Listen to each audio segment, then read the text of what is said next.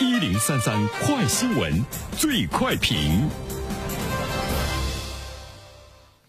焦点事件快速点评，这一时段我们来关注：当买房不用找经纪人，社区里的大妈也能拿出 A P P 推荐两三个楼盘的时候，有资质的中介机构就有了强烈的危机感，怒而抗议。在上周，深圳五大中介机构发布联合声明，抵制全民经纪人营销模式，称其破坏了行业市场的良好生态环境。那么对此，我们有请本台评论员袁生听听他的看法。你好，安然，这个呢是目前发生在深圳的事儿。呃，在这里面，首先我们要了解一下呢，全民经纪人的这个概念。呃，我们都知道，一般卖房子呢，它都是比较这个专业的哈，房地产的经纪公司中的一些经纪人来卖房子。现在有一些这个开发商，他不论呢你的职业的资质是什么，就只要你能够带来客户，那么你都是我的这个地产经纪人，我都会给你。有提成，同时呢还有一些奖励。通俗的来说呢，就是像我们这样的普通人都可以向亲朋好友来推荐房子，只要对方成功买了房子。那么你和我就相当于成功的做了这个房地产的经纪人，比如说任意成交一套恒大的房源，可以获得三万五千元加上百分之一的佣金。碧桂园呢也推出了近亿元的佣金，加入到了全民营销活动中。即便不是面对全民，很多的房企也都动员了他们自己的员工参与到呢这个卖房中。全民经纪人，尤其是对于卖房子来说，它不是一个很新鲜的事情哈。应该是在一二年的时候呢，最早的出现。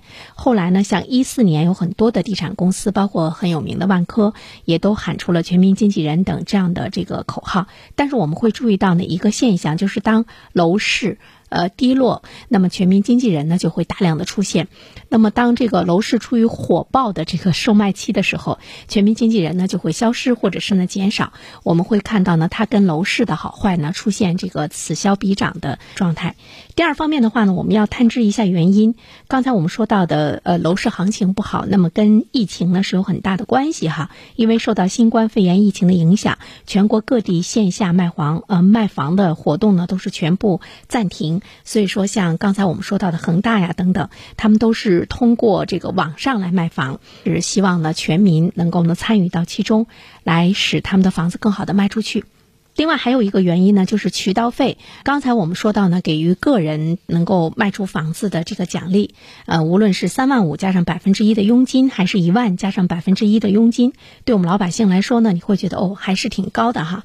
其实这些地产公司，他们对于专门卖房子的这些中介公司来说，其实它的这个渠道费呢会更高一点。比如说去年的十一月份，我们就看到在天津这个市场上，渠道佣金上涨到了百分之六到。百分之八，北京呢也有一些项目传出来的呢是高达百分之十，而在此前渠道佣金费率呢一般呢是在百分之一到百分之二的水平。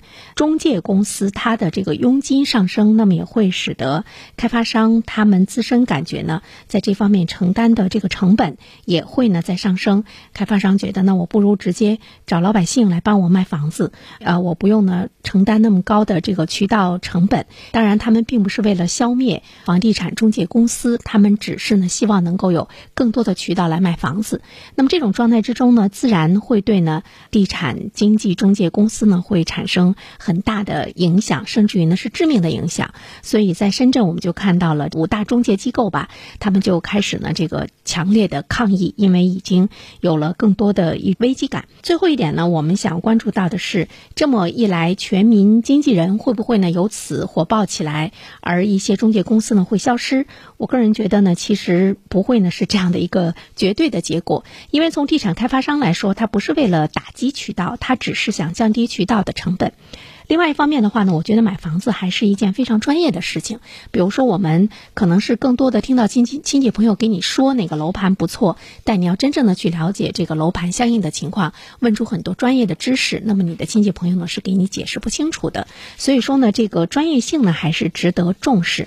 那么怎么样呢，能够使这个中介机构能够生存下来，可能也要呢跟房地产开发商共生存，有这样的更好的一些理念，才能够呢大家互相的。扶持走过呢这个冬天。好了，安然，好，感谢原生。各位听友，大家好，感谢始终如一收听原声评论。不知道你是否听过原声读书？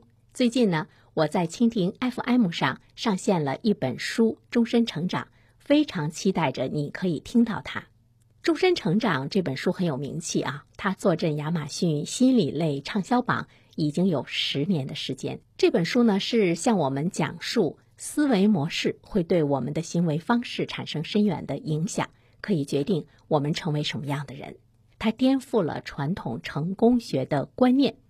您可以在蜻蜓 FM 上搜索“原声解读终身成长”，就可以听到喽。谢谢你。